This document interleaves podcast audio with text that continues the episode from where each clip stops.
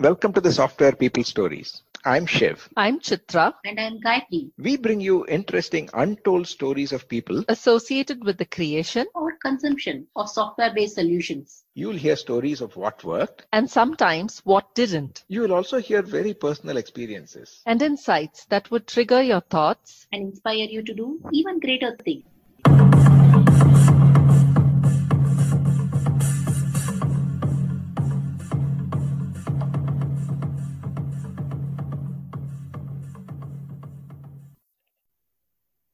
Conversation in contrasts is what struck me when I was talking to my colleague and fellow PM Powerian, Srinivasan Sundararajan, or Srini, as he's better known to some of us.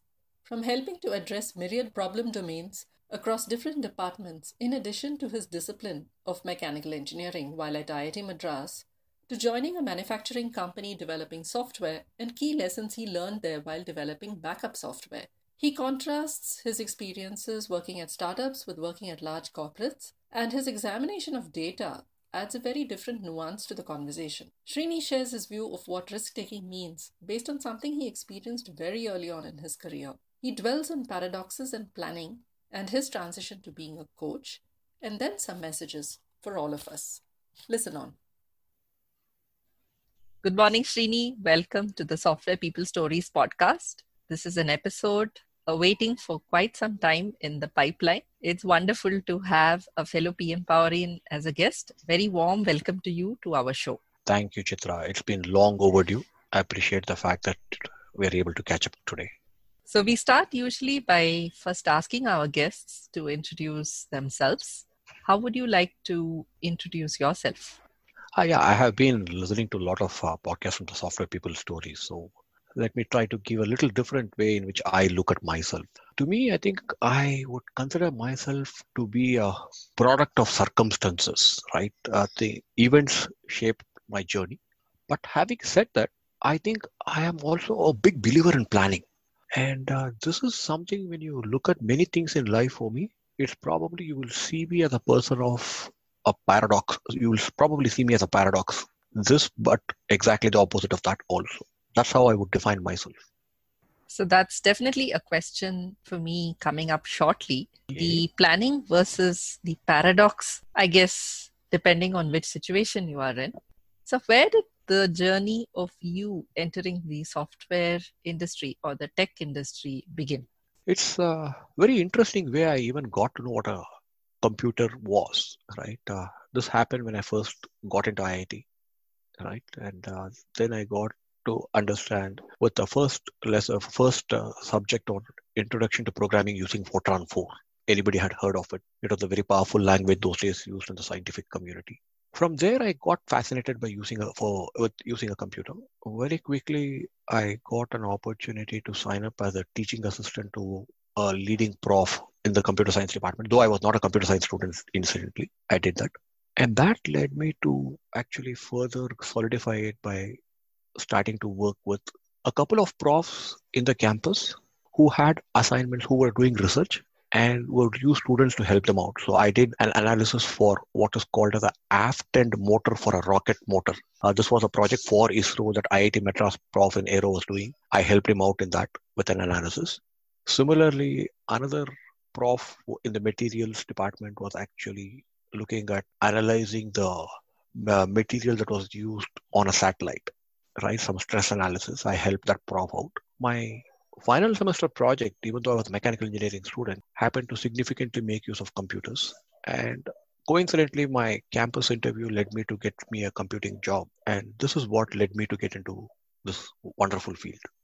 Thank you, Srini. You seem to have had some sort of a pioneering experience when you talk about Fortran 4, the IBM 370, starting out as a teaching assistant, and working across departments with different problems.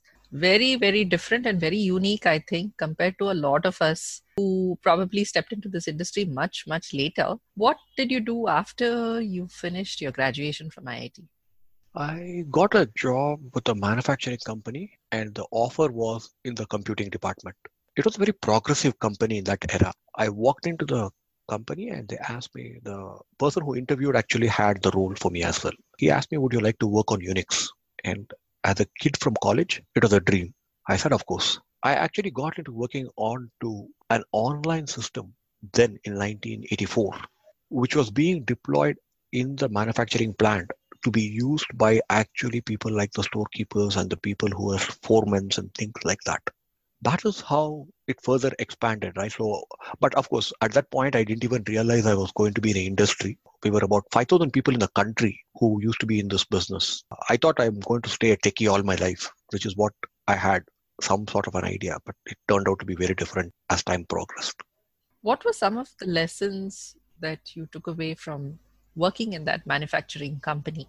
Very interesting lesson, right? I, I can never forget this. We Unix, uh, for those of them who are familiar with Unix, they know there's some uh, uh this one uh, utility called tar, uh, with which you can do backups. Because we had deployed all this decentralized machines in the store, and we didn't have a tape, right? It could be used on a floppy disk, and you could actually back it up. What we realized is on the Unix keyboard, all we had to do was the storekeeper accidentally press the enter key three times, and the backup on the floppy drive would happen on the same floppy drive three times. It means it overwrites uh, because it was not really a tape.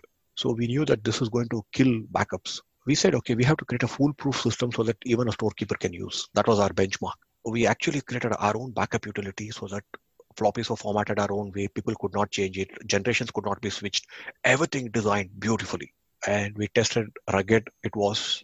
And then we took it to the f- people in the field, told them how this works, and explained to them the importance of backup and instilled in them that if you don't do your backups, it's too old, then you may have to repeat keying in all the data for the last whatever period that you have not done. So put a fear of God in them and got them in. Worked fine. Then one day I got a call from one of the people in the plant and said, Hey, it's having a problem. There's a power cut, right? And this was not uncommon in that era. I said, okay, restore the backup. Uh, he said, uh, yeah, we restored the, try to, a restore was also created by us. He said it doesn't work. Then try the other one. He said, okay, then I went actually to the power plant, uh, to the actual plant, tried to do it, took up their backups prior generation, tried everything right? Everything I restored, the whole thing was corrupted. Right? I was wondering how is it possible everything had a corruption. Then I turned down to the guys and asked them, "Hey, what did you guys do?" He said, "Sir, you had told us very clearly how important backup is." I said, "Yeah." So what they did was every time there was a power failure, immediately after that they put the backup system to back it up, and they had already got a corrupt system, and they backed up. They thinking that they will salvage whatever is left, and they repeated it a few times every power failure, and everything got backed up with corrupt database. And we had no earlier generation left behind. That's when i realized how important communication is. A very big lesson. The best systems cannot beat simple communications. What a takeaway. Very nice story srini. This is uh, certainly one that's going to stay with me for a long time. What did you do after your experience with the manufacturing company? Where did you take the yeah. next step of your journey couple of years uh, in that place and then soon i realized uh, that hey if i want to build myself uh, i thought uh, maybe a company where software development was a primary job would be a necessity like all kids those days aspirations. Went on to join a financial institutions uh, software division 100% uh, eou those days in mumbai. Did that and then had an opportunity to switch down to Bangalore, right? And personal reasons, I decided to move back to Bangalore. I actually had my early days in Bangalore, so I came back to Bangalore. Half a dozen years with another financial services software company. Then a brief stint in a company. Unfortunately, I had interviewed for a, a startup company and uh, nothing happened. So I decided to join this company. And right after I joined, the startup company wanted me back. So I was all delighted to go and join the startup. Was along with the expat who came from the US, uh, was the first employee of the company. We built the company up, we ran it, went through a very nice experience of that, and then moved to another startup this time. Uh, this was for a US West Coast based company to set up their Indian operations, ran it up, crash landed. The people to whom I sold a dream to join my company, I actually had to place them out. I did that, right? A big learn from the shutdown then. Then I said maybe it's time after two startups to go back to an established company. Went to a large multinational corporation, worked close to about 15 years. And then I said, uh, enough of uh, my corporate life. Uh, after 30 years of corporate life, uh, I said it's time to bid adios to the corporate world and uh, decided to join PM Power Consulting, where I'm an independent now and an individual contributor with no management responsibilities. And I'm enjoying life being a coach lots of toggles and flip flops between working with startups and going into established companies. How would you narrate your experience between being in a startup where the ability to respond is the need of the hour, given that things are changing so rapidly, versus working in a larger, more established company where things are perhaps a little more planned? I want to share a different illustration which sort of brings out the culture in a startup, how you can rally around people very differently as compared to a large corporation. So what happened here was uh, we were a small company and uh, we were a services company. So our cash flow was directly proportional to the fact that we did billing on time, and many anybody in service industry will understand that, right? If you do your billing, it goes back, it gets approved, and only after that you have your T plus N days before which cash payments will come back. We sort of at one stage were having cash which was very tight. CFO, myself, the CTO then, and one more person, the COO, three of us got up and said, "Hey, how do we let everybody know the importance of doing it? Because people were doing timesheets, but people were not necessarily doing it on time. Things were not going. We caught up with the managers and we actually devised a system where we told the teams, look, if your timesheets come on time, and we had a system by which we were contributing back to the employees' welfare. We said that will be a function of the fact that this timesheet that comes out on the between the first and the second working day of every month following the month which closed. Believe it or not, in less than two months, the company employees, everybody understood the importance of this. And we actually had timesheets getting filled up on the very last day. And by the first day, it was like 70 to 80% done, and the remaining by the second day morning. We never had to follow through. And this was because people understood the fact that, hey, why it is important to my company. And they also realized what is in it for them right? However small that money that was there. This is what startup cultures are all about, right? You can make instant decisions, you can work with people, and you can respond and change. Fast forward to a large organization where I actually had an opportunity, and it so happened at one stage this became an important topic. Incidentally, it was time sheets, even in that corporation, and I was in charge, so to speak, trying to help transform. People wouldn't worry too much, right?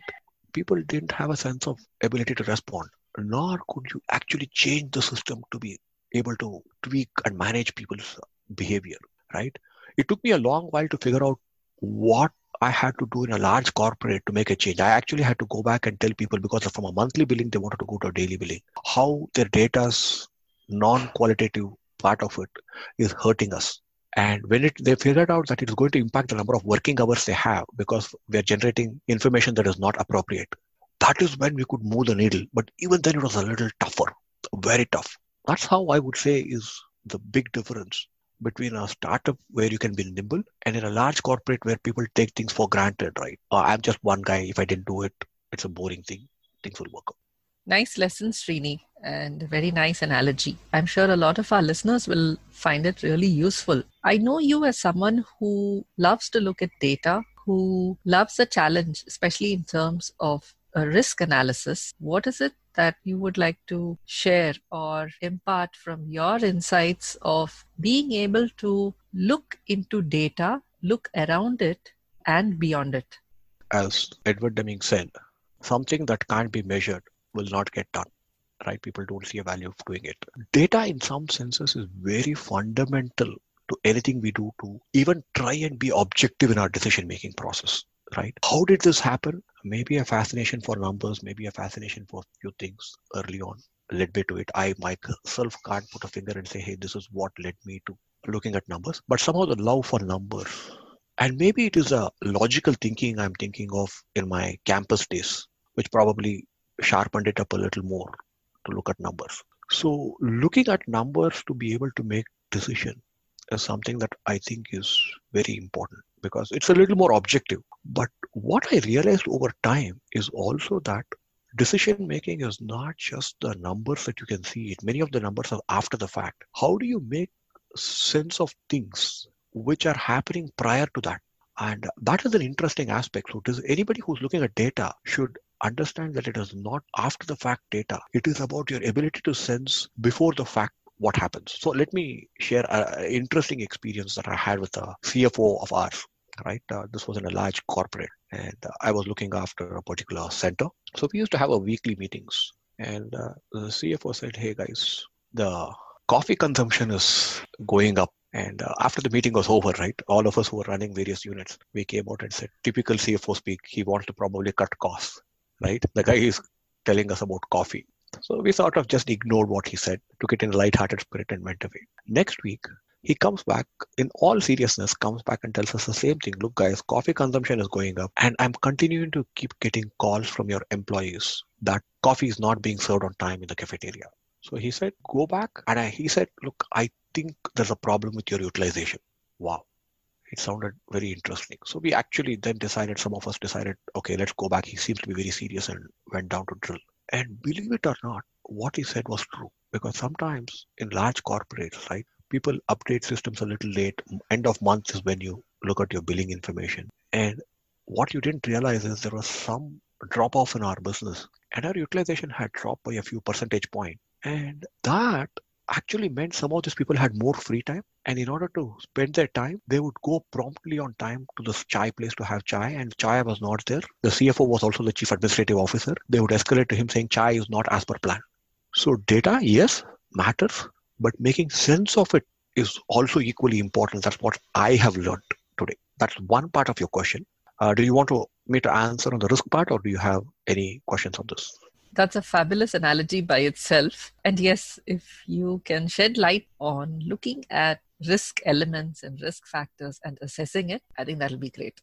Okay. To a lot of people, right, risk is something that is very hard to fathom and even appreciate, right? Uh, and uh, I, I also, I mean, you probably know that, right? I also help people with their personal financial planning, right? More as a hobby. And one of the very first things I try to help people appreciate is what is their risk appetite and what is the level of risk that they can afford to take and what is the level of risk they may have to take if they have to meet the goals. Now, it is this combination of things that people need to appreciate even in financial plan, right? I want to go back in my own career where I learned the impact of risk the very hard way. It's a very interesting experience of mine. I actually work for a great company at that point of time. I was working on a particular project. It was coming to an end, and uh, the managing director of my company called me up and said, Srini, hey, you worked on IBM mainframes earlier, and uh, there is this wonderful opportunity for us to actually take over the retail banking system for our parent company. Potentially, it means we could run a team of 130 to 150 people.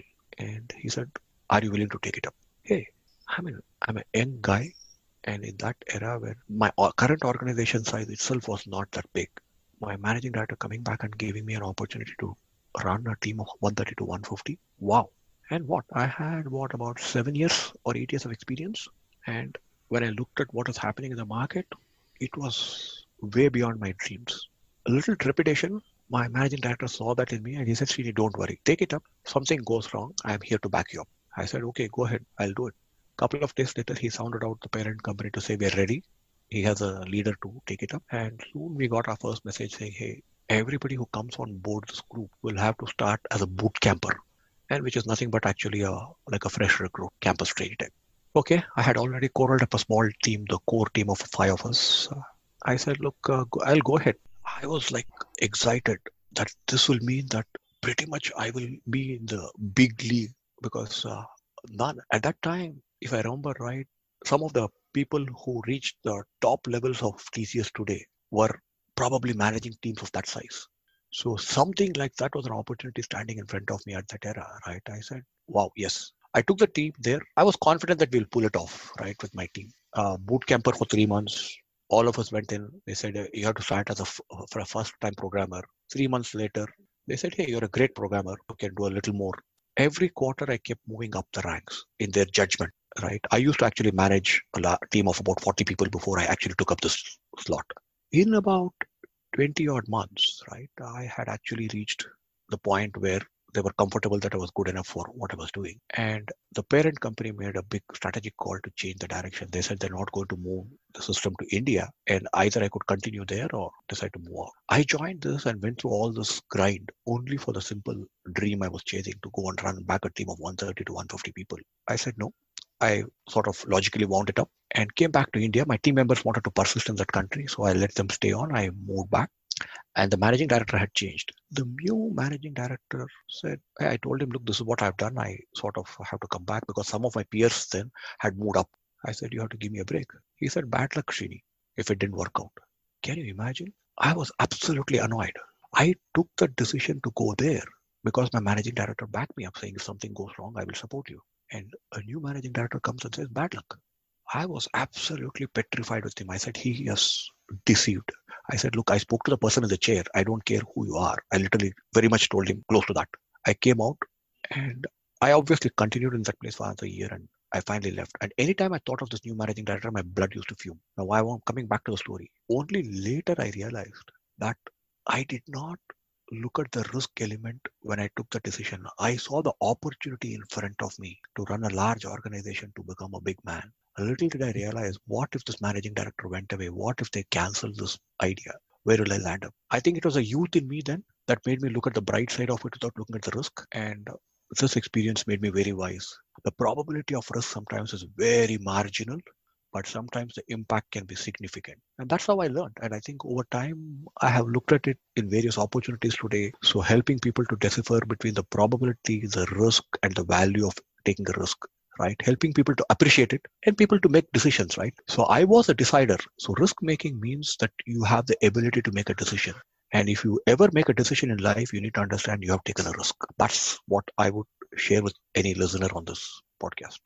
Very good lesson, Srini. In fact, as you were speaking, it also took me back in time to perhaps several similar incidents. And I certainly took something away from this. So thank you so much for sharing it. This now goes back to what you said right at the beginning. You said you're a firm believer in planning, and yet you perhaps experience or see the paradoxes that happen in spite of or despite planning. You want to talk a bit about that?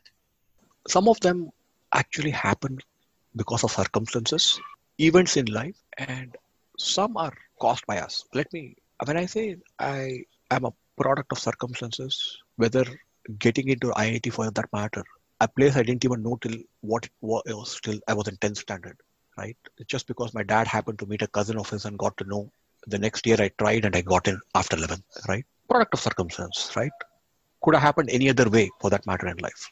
When I was finishing my graduation at IIT Madras, right, I was thinking that I want to be a designer. And uh, automobile company was my fascination where I would just go ahead and design. I actually landed up in a manufacturing company, but went on to their software division and life took into a different path altogether. So every time I think I have planned something, I am willing to change. I planned for something. I planned to become, I didn't even plan to become an engineer. I was probably going to become a chartered accountant. But when this opportunity opened up because of the fact somebody said it's good, I became an engineer. When I became a mechanical engineer, I thought I will go do automobile design somewhere I got an opportunity to go and do software as a business. I took that up. I thought it was boutique and I'm going to be a techie in my life. Little did I realize that I was going to become a manager, and one thing led to another. Having grown up in large companies, suddenly I got an opportunity to get into a startup because of an idea that I gave them in how to hire people. And that fascinated them about my philosophy. And I got an opportunity to go to a startup. I enjoyed that. But then the shutdown there transformed me. And I said, look, I help people to bail out and I bailed myself out. But then I said, let me go back to a large company so that I have stability. Several years in that company with multiple changes and rules. And I changed again. I'm now an individual contributor and I enjoy that. So every time I think I have planned something to go in the next step, if something else is my calling or if an opportunity or an event has changed it and I'm willing to adapt. And that is how I think most of us would have to look at our career, in my opinion. A series of continuous transitions or S curves, as a lot of us refer to at PM Power, which also brings me to my next question. You know, when you talked about change and the ability to adapt, it perhaps something that we as coaches are continuously imbibing and helping others also to imbibe. It's in some ways reflective of you know the ability to adapt to any circumstances around what has your transition been like from somebody who very early on got the opportunity to create, lead, and manage large teams to moving to being an agile coach? teaching people about agility. What has the transition been like for you? Actually, that's a very fascinating question. It, I have realized that to learn something about what you've done. Luckily, you're asking me this question after a five year journey, so I probably have some insight today. If you had asked me this question in the first year, I would have been fumbling for giving you a reasonable answer. Let me come back. Many of us say, hey, as a manager, you are a coach too. And then, so if, what, if that is the case, what is the difference between being a manager as a coach and somebody like me today who is outside of the box and being a coach? As a person who likes to study people's behavior, which is a hobby of mine, I have seen very interesting things about myself and what I observe about others. When I was a manager, I had the same dream and intent to help my team members and, in some senses, coach them, mentored them, and did things. But the one thing that had something more than that was a fact that I also had some targets, some goals I had to meet, which means any of my reportees, when they worked with me, in some senses, I also knew that they had to help fulfill this goal. So sometimes when it takes a little long for them, the how would transcend quickly. And you want to help them take the shortcut and say, hey, this is how to do it. You can reach there, make it happen. And they also liked it. They also did it. But inherent in that is the fact that you are continuing to create a dependency on you in some form or shape. You're helpful to people, but you're also actually creating dependency. And it might even be the position of a manager too, I feel. As a manager, that is what you probably are happy with. Now, having stepped out and as an independent coach with no baggage and no need to be in the rat race. Hey, today I'm a manager, tomorrow senior manager, a general manager, a vice president, senior vice president. I don't have any of those things. Today, when I look at people, I'm able to look at you as a person first with your own aspirations, with your own dreams, and potentially with your own weaknesses. And then still be able to have this dialogue with you. And I generally find people are more open to coming back and sharing their weakness. And then helping them to ask the question about how do you handle this? And same thing with the strength, because uh, one of my philosophy has been your strength is your biggest weakness. How do I help people to understand themselves and see what they want to do? And I don't carry a baggage, and people are being more transparent to me. I'll share with you an example of a person in my coaching, right? He said, Hey, guess what? I'm lazy enough to do this part of the work. I don't think he would go and tell that to his manager, but that helped him to actually come out and figure out what he wanted to accomplish out of that. I had an ability to coach another person who was changing her role. She came back, and as we went through it, she realized she had grown in a particular way by being very clear about how she's going to accomplish things. And now she realized that could be her failure if she's going to impose that on her team members. So this was actually a person trying to become a manager, trying to coach this person early on. I think that is the difference. But she couldn't ha- go and have that dialogue with her own manager as to how she feels vulnerable about it. So I think that is the difference I have seen. And personally for me, it has been the biggest challenge has been unlearning and being willing to leave people the time to make the change and allowing them to go at their own pace, which I think as a manager, I probably would not have done. Or rather, I would say I wouldn't have done. It's a very nice collection of lessons, Srini. I'm sure a lot of our listeners who are at various transition points in life or are thinking of different roles, responsibilities, will certainly benefit from it. As we come to I, what I'd like to call just the first part of many more conversations to come. Are there any lessons or experiences or insight that you would like to leave our listeners with? To leave anybody with an input means I have transcended beyond that point. I myself am in a journey. So all I can do is share my experiences, share some of my failures, some of my successes. And the only thing I would leave listeners with is you will have your own journey. Share them. Some you will succeed, some you will fail remember one thing. Ultimately you are the decision maker. Many times we forget the fact that we are the decision makers of some important things that happened in our life. And that means the risk was directly owned by us. That is one thing i would like.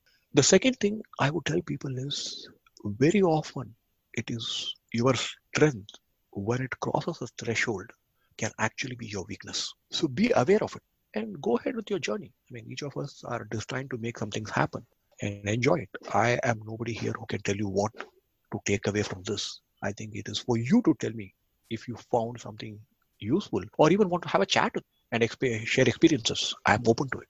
That's what I would tell the listeners. Uh, Thank you, Srini.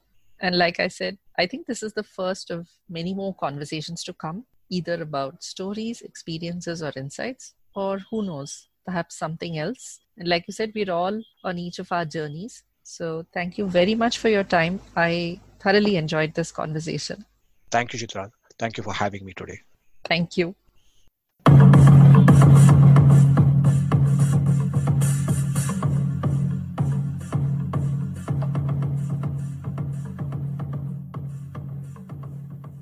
We thank Siddharth for the music and Malavika for promoting the Software People stories. If you like this episode, Please subscribe on your favorite podcast client. And spread the word in your network. if you'd like to share your story, Contact us at podcasts at pm-powerconsulting.com.